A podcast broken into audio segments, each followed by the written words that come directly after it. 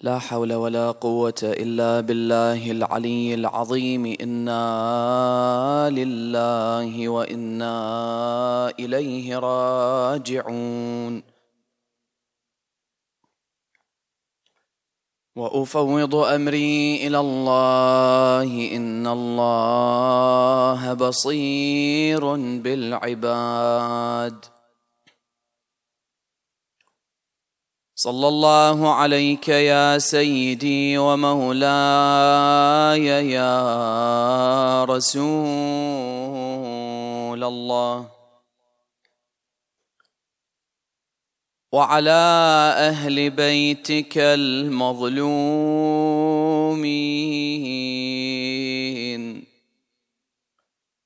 لعن الله الظالمين لكم من الأولين والآخرين.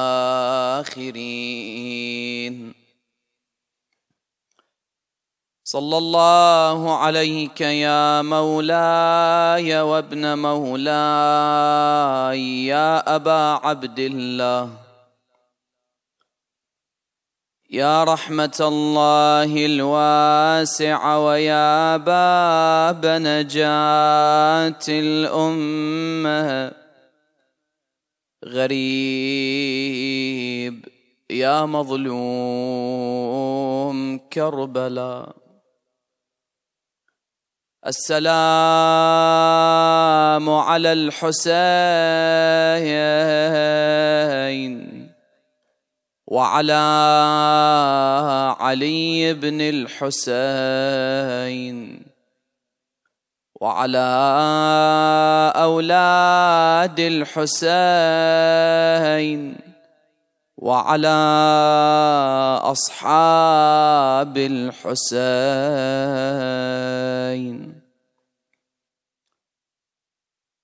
ما خاب من تمسك بكم وامنا من لجأ والتجأ إليكم. يا ليتنا كنا معكم سادتي. فنفوز فوزا عظيما.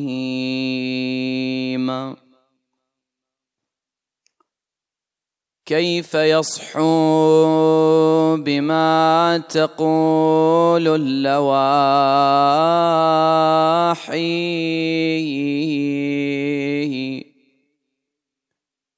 من سقته الهموم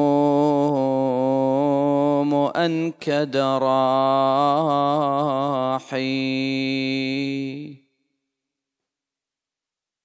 وغزته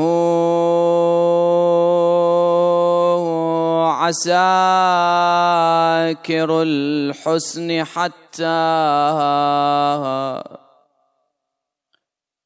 وغزته عساكر الحزن حتى أفرغت قلبه من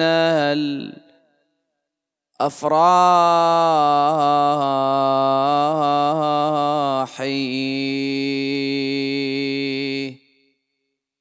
كيف تهنيني الحياة وقلبي؟ بعد قتل الطفوف دام الجراح.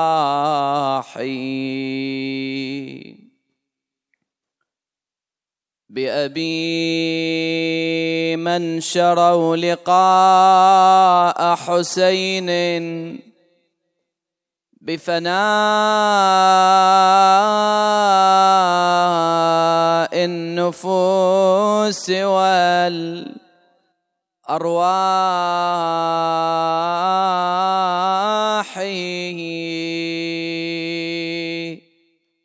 وقفوا يدرؤون سمر العوالي. عنه والنايب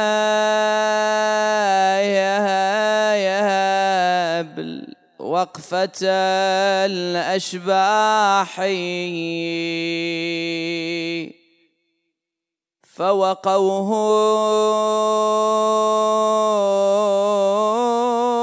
بيض الضباب النحور البيض. والنبل بالوجوه الصباح.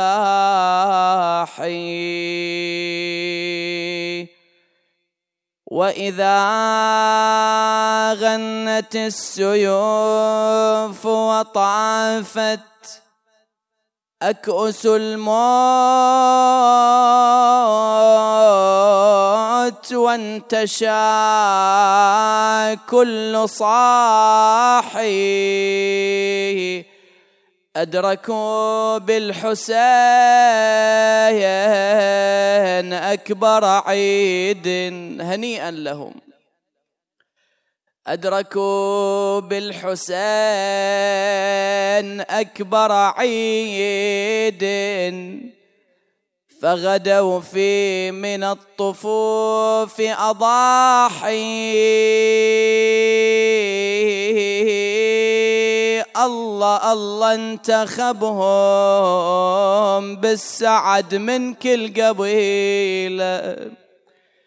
طيعين قالوا كل من بحظا يشيل.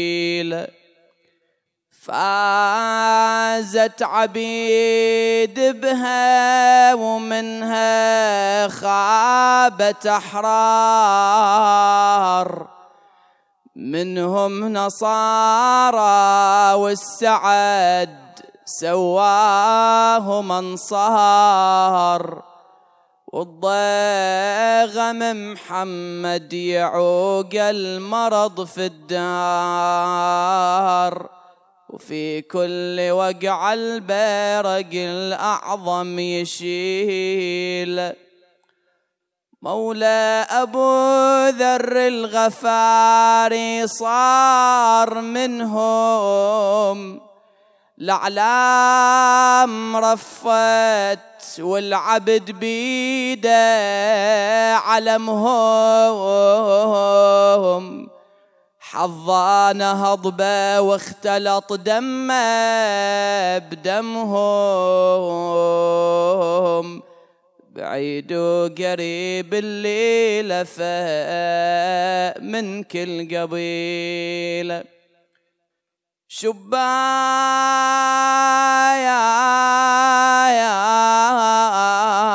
محلاهم إذا ركبوا على الخيل. ويا محلاهم في المساجد تالي الليل اشتاقوا إلى الجنة وراحوا لها بتعجيل. ويلي عليهم يوم وصلوا الغاضري شبايا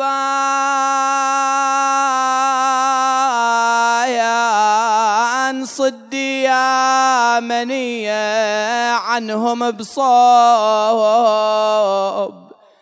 لا تقشعين العمد خلي البيت منصوب. قالت بفنيهم قبل ما يجيك الغروب. تالي النهار خيامهم تبقى خلية. ولكن الأمر لله ولا حول ولا قوة إلا بالله العلي العظيم. وسيعلم الذين ظلموا أي منقلب ينقلبون والعاقبة للمتقين ولا عدوان إلا على الظالمين.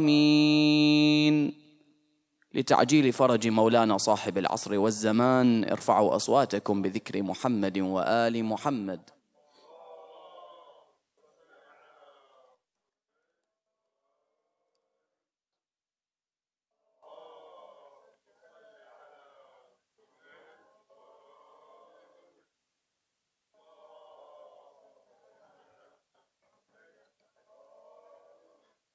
وارحمنا بمحمد وآل محمد وعجل من أنصار الحسين عليه السلام في كربلاء هو زهير بن القين البجلي. وهذا الرجل يعود أصله إلى القحطانية من اليمن. وكان من الأنصار الذين ثبتوا حتى الرمق الأخير في الدفاع عن سيد الشهداء صلوات الله عليه. وإذا نظرنا إلى التاريخ وجدنا أن ذكره اقترن بالتوجه الذي كتب عنه أنه كان عثماني الهوى. ولا بد أن نبحث في هذه القضية لنكتشف حقيقة الأمر. وقبل الخوض في البحث لا بد من بيان ثلاثة نقاط أو ثلاث نقاط. النقطة الأولى أن أهل البيت صلوات الله عليهم بينوا لنا مقاما خاصا لأصحاب الحسين عليه السلام. أمير المؤمنين يقول في حقهم أن أصحاب الحسين عليه السلام لا يسبقهم من كان قبلهم ولا يلحقهم من يأتي بعدهم. يعني أصحاب الحسين هم خيرة الأصحاب. ومقتضى هذا الكلام أن أصحاب الحسين هم أفضل حتى من أصحاب علي بن أبي طالب عليه السلام. وكذلك قول سيد الشهداء صلوات الله عليه إني ما وجدت اصحابا خير من أصحابي. وإحنا مهما ذكر التاريخ في شأنهم وحياتهم وتفاصيلها فإنه يكفي لنا وعندنا ما قاله أهل البيت عليهم السلام فيهم فكلامهم سيد الموقف وهو الفصل والكلام الحق الذي نتبعه وندين الله به. هذه النقطة الأولى.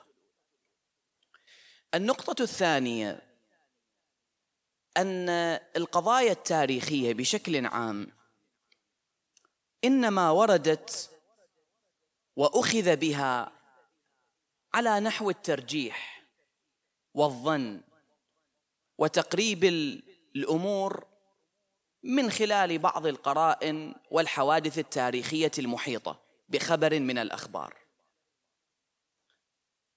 وكثيرا ما نكتشف في نهاية الأمر أن الحقيقة هو أمر آخر غير ما اشتهر. وهذه هي فائدة التحقيق في القضايا التاريخية لبيان الحق من الباطل. هذه النقطة الثانية. النقطة الثالثة أن الأمويين برعوا في تزييف الحقائق. وكانوا في أعلى درجات المهارة في الحرب النفسية وبث الإعلام الخاطئ. فهم الذين قالوا لما قتلوا مالك الأشتر إن لله جنودا من عسل. وهم الذين في حرب صفين رفعوا المصاحف مما جعل البعض يخدع ويقول لا حكم إلا لله. وهم الذين صدرت منهم الكلمة أمام زينب عليه السلام كيف رأيت صنع الله بكم؟ صنع الله بكم. فهذا تزييف الحقائق وقلب الأمور والحرب الإعلامية والنفسية برعوا فيها بنو أمية. فلا بد أن لا نستغرب إن وجد هناك تزييف وتغيير للحقائق التاريخية أو تحميل بعض العبارات التي وردت أكثر مما تحتمل. وإيهام القارئ بدلالات تستخرج من بعض الأخبار والعبارات هي في الواقع لا تحمل هذه الدلالات. إذا اتضح هذا الأمر نلج الآن في ذكر عثمانية زهير بن القين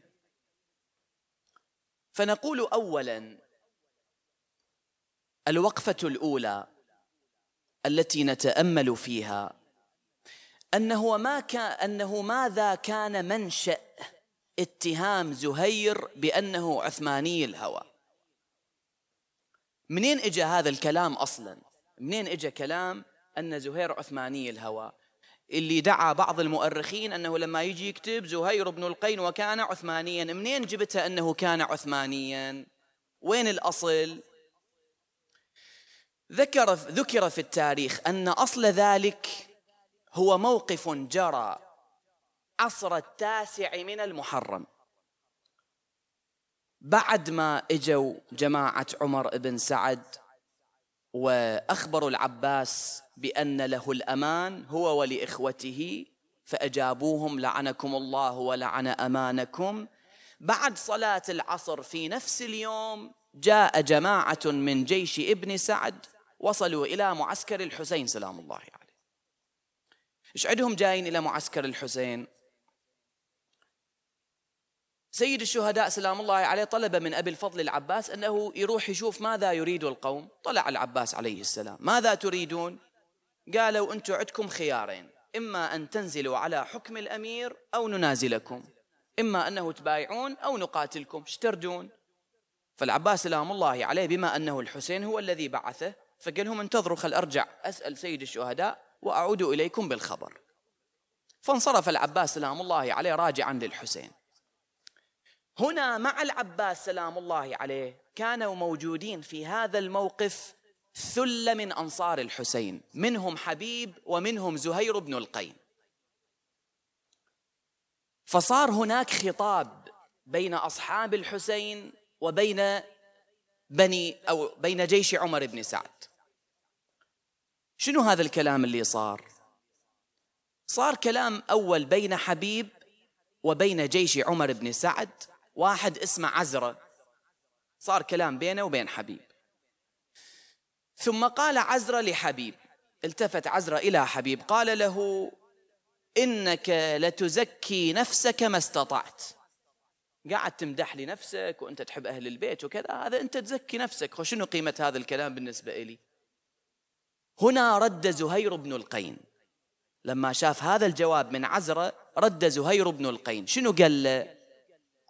قال له يا عزرة إن الله قد زكاها وهداها. فاتق الله يا عزرة فإني لك من الناصحين. أنشدك الله يا عزرة أن تكون ممن يعين الضلال على قتل النفوس الزكية. التفت. لا تقع في هذا المأزق. لا تقع في هذه هذا المنزلق الخطير أن تحارب أهل البيت سلام الله عليه. هنا قال عزرة جاوب زهير. قال له يا زهير ما كنت عندنا من شيعة أهل البيت. شوف دقق في كلام عزرة قال له يا زهير ما كنت عندنا من شيعة أهل البيت عليهم السلام. إنما كنت عثمانيا. يعني إحنا اللي نعرف عنك أنه أنت عثماني. أنت مو من شيعة أهل البيت سلام الله عليهم. طالع لي الآن بالولاية وتجي تقول لا تحاربون الحسين وهذا. أنت أصلا مو من جماعة الحسين. بعد جاي تنصحنا أنت أول صير منهم تالي انصح. هذا معنى كلام عزرة أنت مو من شيعة أهل البيت أنت عثماني. حسب ما حسب معرفتنا بك. أجابه زهير رضوان الله عليه. قال له أفلست تستدل بموقفي هذا؟ أني منهم. يعني الآن أنت شنو قاعد شنو قاعد أسوي أنا الآن؟ الآن موقفي هذا ويا منو؟ ويا العثمانيين لو ويا الحسين. فأنت شلون عرفت أني أنا الآن مو أو على خلاف ما تعتقد أنت؟ أنت تظن أني عثماني. غير من هذا الموقف الذي وقفته الآن وكلامي هذا. عرفت أني لست عثمانيا وإنما من شيعة أهل البيت. أفلست تستدل بموقفي هذا أني منهم؟ أما والله ما كتبت إليه كتابا قط. شنو يعني قصد زهير؟ يعرض كما ذكرنا في الليالي الماضية يعرض بمن كتب للحسين ثم خرج لقتاله. أما والله ما كتبت إليه كتابا قط. ولا أرسلت إليه رسولا قط ولكن الطريق جمع بيني وبينه. فلما رأيته ذكرت به رسول الله صلى الله عليه وآله وسلم إلى آخر كلام زهير. وهنا عندنا ثلاث وقفات. الوقفة الأولى عرفنا من خلال هذا الكلام أنه أساس اتهام زهير بأنه عثماني إنما جاء من عزرة واحد من جيش عمر بن سعد. هذا أول وقفة. الوقفة الثانية أن زهير بن القين لم يثبت لنفسه عثمانيته. كأنما يقول له أنت تظن أني عثماني؟ هذا شأنك.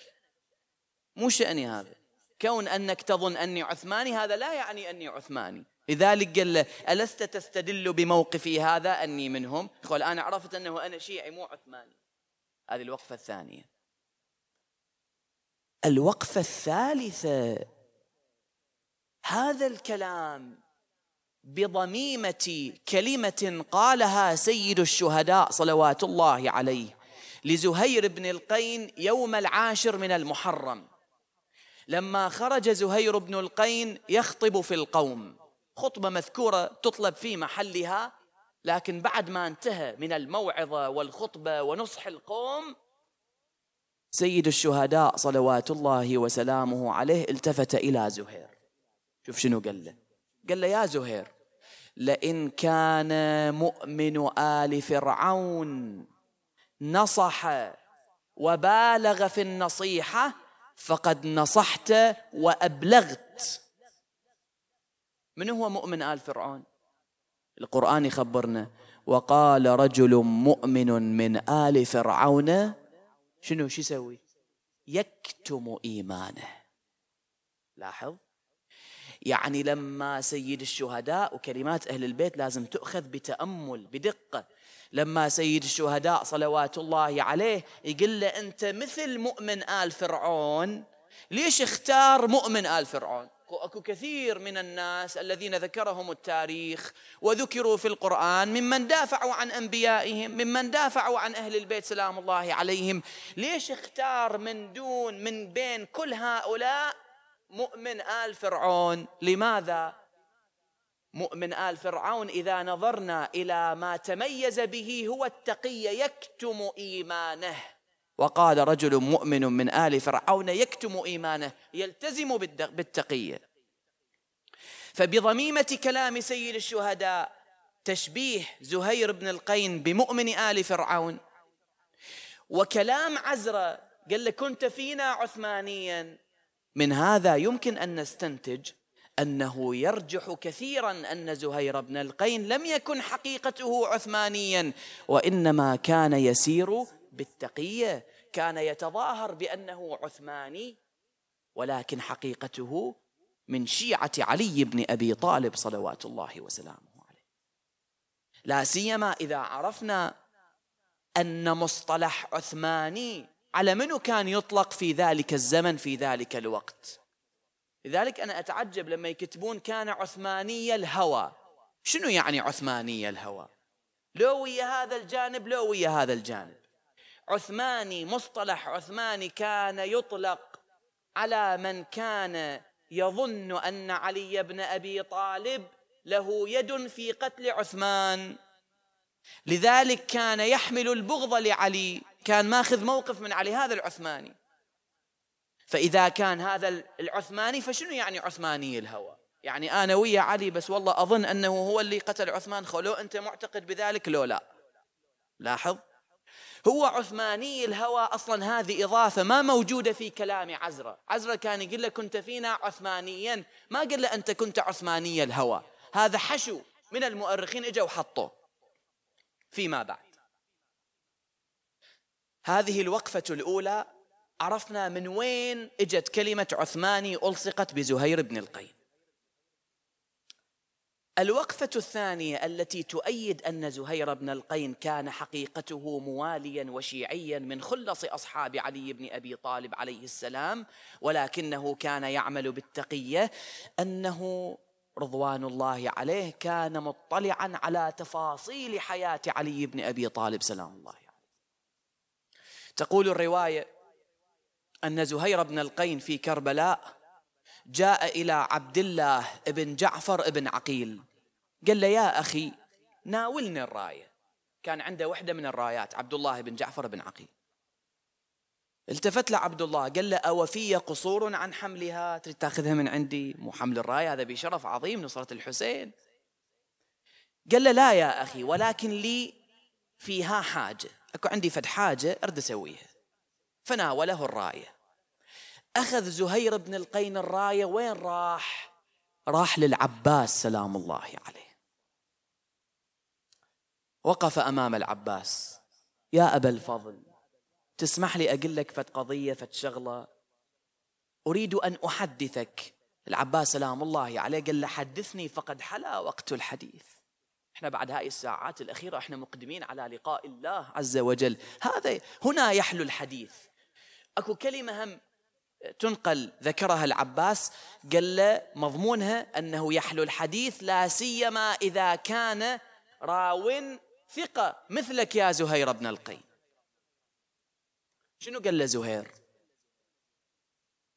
قال له يا أبا الفضل أريد أن أحدثك بحديث شهدته في عهد أبيك أمير المؤمنين. شنو شو تريد تقول يا زهير؟ قال له يا أبا الفضل إن أباك علي بن أبي طالب أوصى عقيلا أن يخطب له أمك أم البنين فقال له اخطب لامرأة أنجبتها الفحولة من العرب لتلد لي غلاما فارسا ينصر أو يواسي ولدي الحسين يوم الطف هذا كلام من؟ كلام زهير بن يريد يقول له؟ قل ثم قال له يا أبا الفضل فلا تقصر في نصرة الحسين لا تقصر في نصرة الحسين.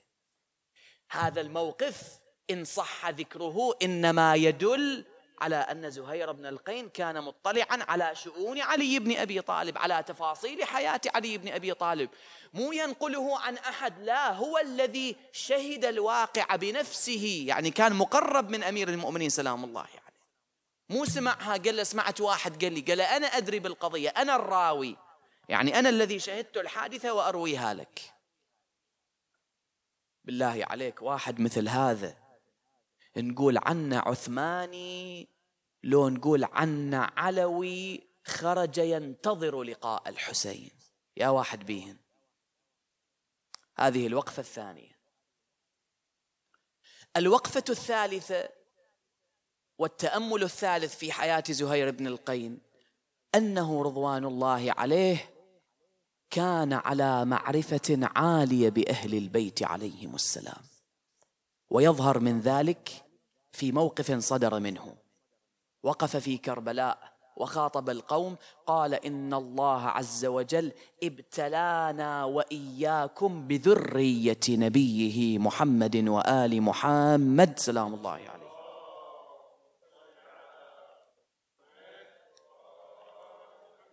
ان الله ابتلانا واياكم. هذا يعرف حقيقة هندسة الدين يعرفها زهير بن القيم. إذا ترجع إلى أدعية أهل البيت واحدة من أدعية يوم الغدير يذكر فيه يذكر فيه هذا النص أنهم الباب المبتلى به الناس. من دخله نجا ومن تركه هوى هلك. هذا وفي مختلف الأدعية أيضا ورد هذا المعنى. هذا المعنى مو كل واحد يعرفه.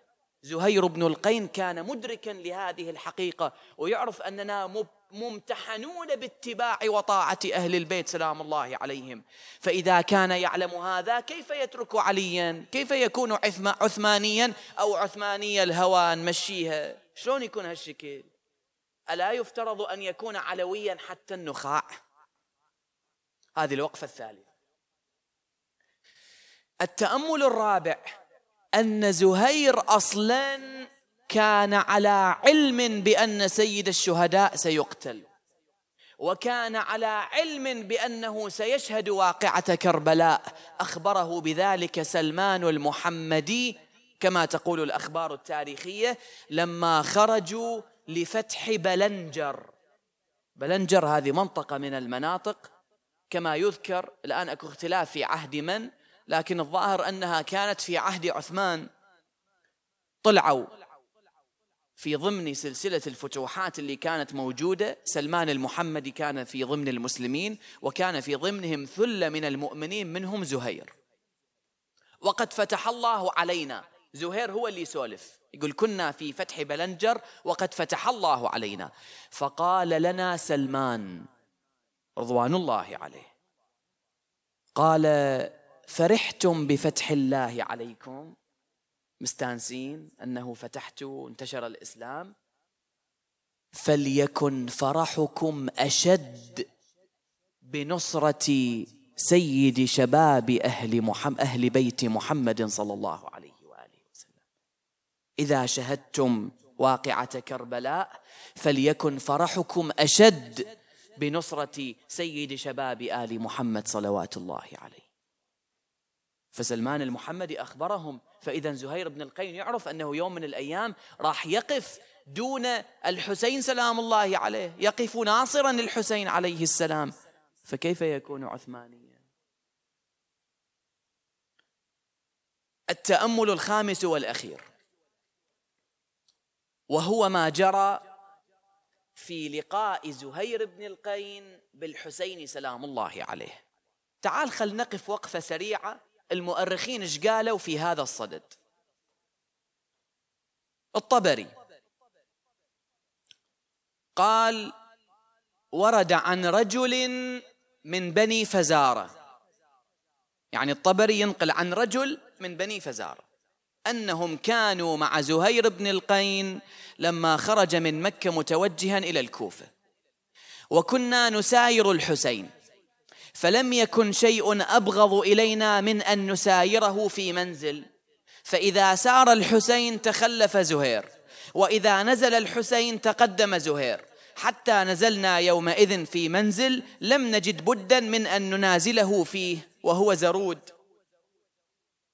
إلى أن يقول وصلت الدعوة من الحسين والتحق زهير بركب الحسين. خلي هالنص ببالك. نص آخر يرويه الدينوري. يقول سار الحسين حتى انتهى إلى زرود. هالشكل بطريقة أخرى يرويها. سار الحسين حتى انتهى إلى زرود. فنظر إلى فسطاط إلى فسطاط مضروب. فسأله عنه أو فسأل الناس عنه فقيل هذا فسطاط زهير بن القين.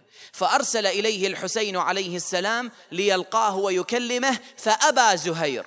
ثم قالت له زوجته يرسل إليك الحسين فلا تجيبه ف حينئذ طلقها وارتحل بالحسين. هذا منو؟ دينوري. البلاذري شي يقول؟ يقول مثل قول الطبري والدينوري لكن شنو قال؟ قال قالوا وكان زهير بن القين البجلي بمكة وكان عثمانيا. خل نوقف وقفة سريعة عد هاي النصوص. الوقفة الأولى أن كل من الطبري والبلاذري قال قالوا قال رجل من فزارة وهذا كل اعتبار ما إله. منو اللي قال؟ رجل سمعت واحد قال قالوا انقلت عن جماعة وأنت شنو؟ أنت مؤرخ لو شنو؟ اذكر لنا من الذي نقلت عنه؟ من الذي قال؟ حتى نعرف هذا ثقة مو ثقة. فإذا هذا كل قيمة ما إله. ثانيا الوقفة الثانية أو التأمل الثاني. أنه لما الطبري يقول خرجنا نساير الحسين. إحنا عدنا أن الحسين سلام الله عليه حج بالبيت أم اعتمر؟ الحسين سلام الله عليه اعتمر ولم يحج. لكن عدنا في الروايات التاريخية أن زهير بن القين حج ببيت الله الحرام. ولما علمنا أن الحسين خرج على عجل من مكة يعني خرج قبل أن يتم الحجاج حجهم. خو مو كل الناس لم يحجوا الحسين لم يحج. باقي الناس حجوا وكان فيهم زهير. طيب الحاج لما يخلص متى لازم يطلع؟ بعد 13 ذي الحجة صحيح لو لا؟ زين. يعني أكو فرق تقريبا خمسة أيام من ثمانية إلى ثلاثة عشر. فكيف يقول الطبري أن زهير بن القين كان يساير الحسين والحال أن بين خروجهما خمسة أيام؟ ما يمكن هذا. إذا كان زهير بن القين حث السير كما تقول بعض النصوص خو الحسين سلام الله عليه هم حث السير. خرج بسرعة لأنه ثلاثين شيطان تجمعوا أن أن يقتلوا الحسين ولو كان متجمع متعلقا بأستار الكعبة. صحيح لو لا؟ لكن المواقف اللي ممكن أن يجتمعوا فيها هو موقف واحد وهو زرود لأنه محل تجمع الناس وقفة عامة فلا يبعد التقاؤهما في هذا المكان. هاي الوقفة الثانية. الوقفة الثالثة التأمل الثالث في هذه النصوص. أنه أكو مؤرخ كان في زمن الطبري والدينوري والبلاذري هو ابن أعثم الكوفي. هذا الرجل شنو نقل؟ نقل بكل اختصار بكل اختصار. قال أنه الحسين عليه السلام التقى زهير بن القين في زرود ودعاه إلى اللحوق به فزهير بن القين طلق زوجته والتحق بالحسين. لا ذكر أنهم كانوا يسايرون الحسين وزهير ما يحب يمشي ويا الحسين. ولا ذكر أن زهير كان عثماني الهوى.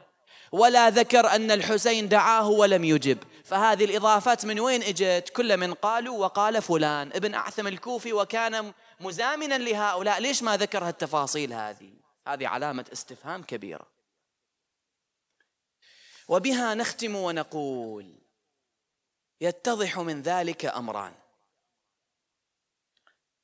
الأمر الأول عناية أهل البيت عليهم السلام بشيعتهم الخلص.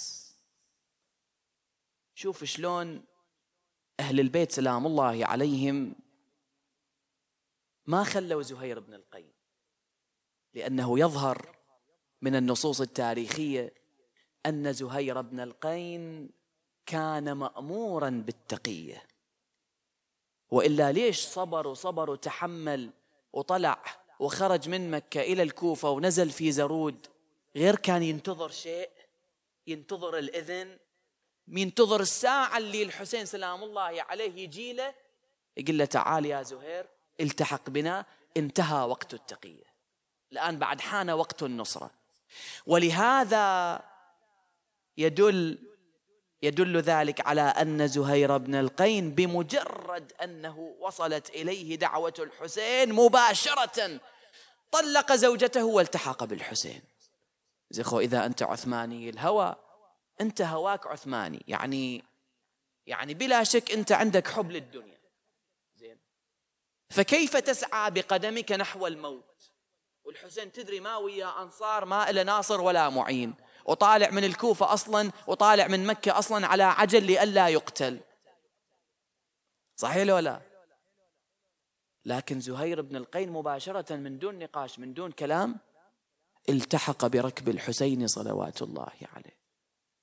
ولا كان طمعان بدنيا. ولا كان طمعان بدنيا حتى يقول لزوجته أنت التحقي بأهلك إن شاء الله إذا حصلنا على الظفر والنصر ألحق بك. أبدا. رأسا طلق زوجته لأنه يعلم أنه ميت. انتهى الموضوع بعد.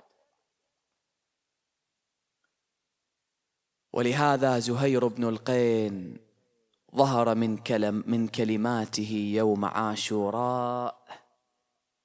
كيف أنه كان متمسكا بنصرة الحسين صلوات الله قال له أبا عبد الله لو كانت الدنيا لنا وكنا مخلدين لآثرنا اللحوق لآثرنا اللحاق بك على المكث في هذه الدنيا. ما نبقى بيها ولا ساعة لأن الدنيا أصلا ما تسوى شيء من دونك يا أبا عبد الله فهذا زهير بن القين رضوان الله عليه. بعد ما نتعجب كيف أن أمير المؤمنين يقول لا يسبقهم من كان قبلهم ولا يلحقهم من يأتي بعدهم.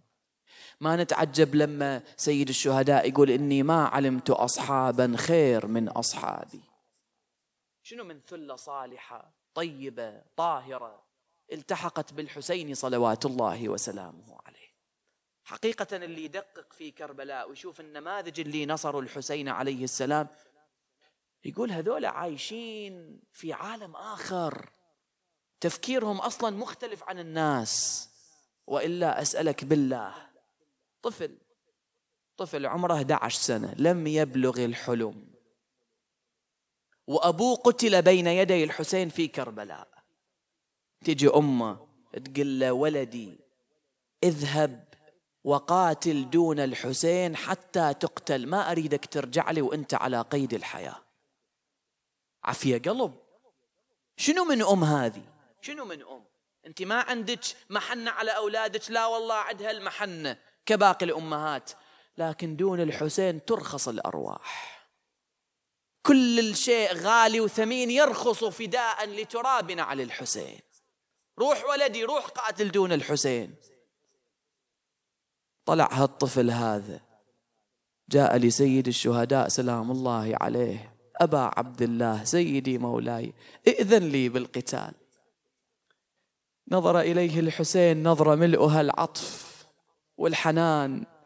ولدي ما أريد أجمع على أمك مصيبتين لتوه أبوك قتل ارجع إلى أمك. قال له أبا عبد الله تدري لو ما تدري أمي هي التي أرسلتني إليك. قالت لي روح قاتل دون الحسين حتى تقتل. الله أكبر. قال له ما يخالف ولدي. ما أريد أفجع أمك ارجع إليها. رجع الولد مكسور الخاطر شافت أمه أشاحت بوجهها عنه. ولدي أجبنت عن نصرة الحسين. مو قلت لك لا ترجع ليش رجعت؟ قالها أماه الحسين ما خلاني أقاتل. قالت له ولدي قوم وياي للحسين قوم وياي. راح وياها راحت وياه. جاء وقف عند الحسين عليه السلام. قالت له ولدي انزل قبل أقدام الحسين. ثم التفتت إلى سيد الشهداء. شوف شلون تقنع الحسين. قالت له مولاي أبا عبد الله أتفجع بك أمك فاطمة؟ ولا أفجع بولدي. فأذن له الحسين. برز هذا الغلام إلى الميدان. قال أنا ما أعتز بأهل يا ناس. ما أعتز بعشيرة عزي وشرفي وذخري هو الحسين مولاي الحسين. قال أميري حسين ونعم الأمير. سرور فؤاد البشير النذير. علي وفاطمة والداه فهل تعلمون له من نظير؟ وقاتل الولد حتى قتل ولكن كان به رمق الحسين شافه يحرك شفتيه. قال له ولدي يا علي الأكبر الولد يمشي للولد روح شوف هذا الغلام شي يريد. راح لعلي الأكبر وضع أذنه بجانب شفتيه. شافه يقول له مولاي حولوا رحل أمي إلى رحالكم ما بقى لها أحد. هذا نموذج في كربلاء. حتى نعرف هذا مدح أهل البيت مو جاي من فراغ. هؤلاء ناس عظماء ضحوا بالغالي والنفيس. موقف آخر وهب وما أدراك من وهب. حديث عهد بالإسلام والزواج. أمه تقول له ولدي أنت الآن مشيت على الطريق الصحيح وكانوا في كربلاء. ولدي ترى هذه فرصتك ما تحصل غيرها ولدي. روح قاتل دون الطيبين. زوجته تقول له وهب وين رايح؟ إحنا بعدنا عرسان. تريد ترملني على صغر سني. بينما هو كذلك قدم كلام أمه وآثر أن يقاتل دون الحسين وأن يقتل وأن يلتحق بالرفيق الأعلى على أن يعيش في هذه الدنيا الدنية. بينما هو يقاتل وإذا بصوت ضعيف من خلفه يقول له وهب قاتل دون الطيبين. التفت وإذا به زوجته قالها عجيب أمرك يا امرأة. قبل ساعة كنت تنهينني عن القتال. والآن تقولي لي قاتل قالت له يا وهب لا تلمني فإن واعية الحسين قطعتني يا قلبي. شفت الحسين واقف على باب الخيمة ينادي وقلة ناصرة. روح يا وهب روح قاتل دون الطيبين. هذولا هالثلة الصالحة الطيبين الأطهار الأبرار. أما حبيب بن مظاهر رضوان الله عليه فقد أفرد له الحسين راية. ينتظر جية حبيب ما هي إلا ساعة وإذا بغبرة قد قدمت من جهة الكوفة. نادى الحسين قوموا واستقبلوا عمكم حبيب. ويا حلا ذيك الشمايل من حبيب بكربلاء طلع عباس البطل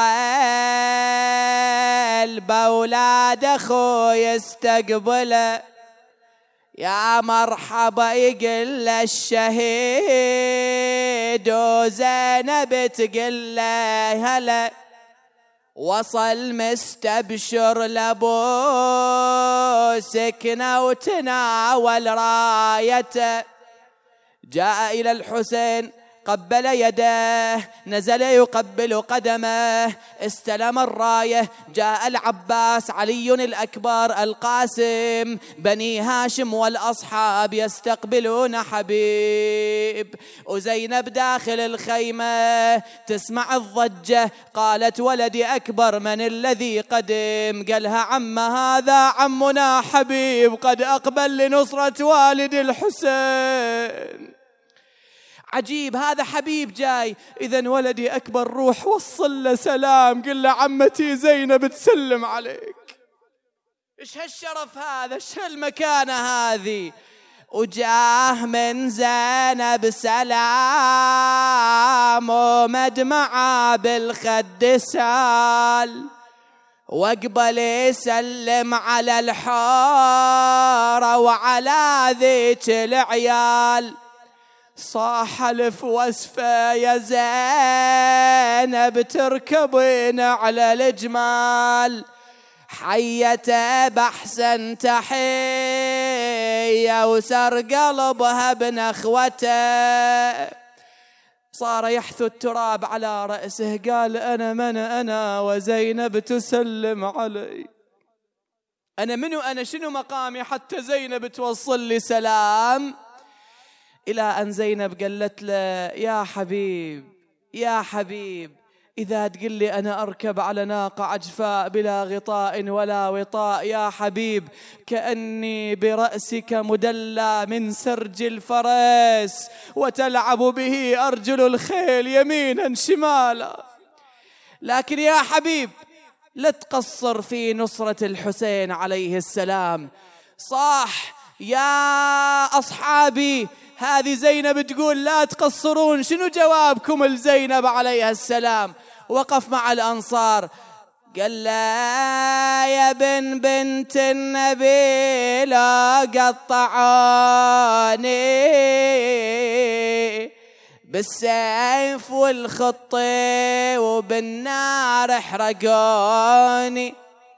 وذروا عظامي بالفضا وتال انشراني. سبعين مرة هالفعل يجري علي. والله يا أبو السجاد ما فارق جمالك. روحي ومالي والأهل كلها فدالك. خل شيعتك تفنى ولا تهتك عيالك والتفت لأصحابه وعبراته أجري. قال لهم يا فرسان الحرب كلكم تسمعون باكر بهالعرصة يثور الحرب والكون.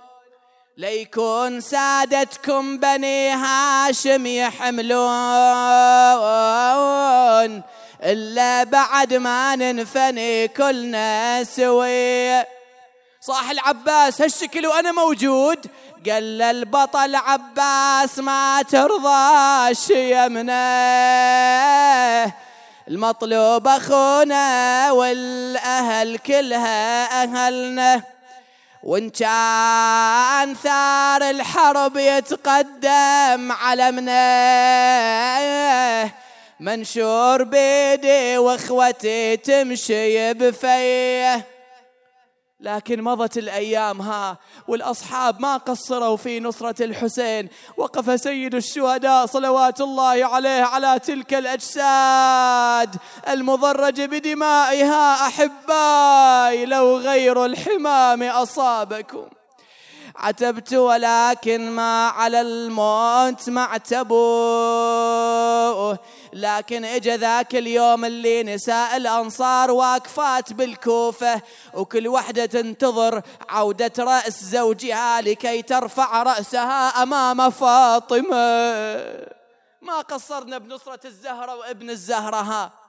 وإذا بزوجة حبيب وابن القاسم واقفين يشوفون وين يجي متى يجي هذا الركب وننظر رأس حبيب؟ أبي حبيب أرد أشوف شلون ما قصر في نصرة الحسين؟ وإذا بها ترى زوجة حبيب من بين كل الرؤوس رأس مدلى كما قالت زينب من على سرج الفرس وأرجل الفرس تعبث به. التفتت أم زوجة حبيب إلى القاسم ولدي روح اسأل الفارس هذا رأس من؟ راح ساله قال له هذا رأس حبيب بن مظاهر. لطم الولد على رأسه صاح وأبتاه وحبيبا قال له دون بن حيدر طلقت يا يا بدنياك وبالغاضرية تعفرت من دون مولاك. قصر الحظ وما نصرنا حسين. آه وقفوا يدرؤون سمر العوالي عنه والنبل وقفة الأشباح. يا الله إلهي بفاطمة وأبيها وبعلها وبنيها والسر المستودع فيها. عجل فرج إمام زماننا اجعلنا من أنصاره وأشياعه. واللائذين تحت لوائه والمستشهدين بين يديه.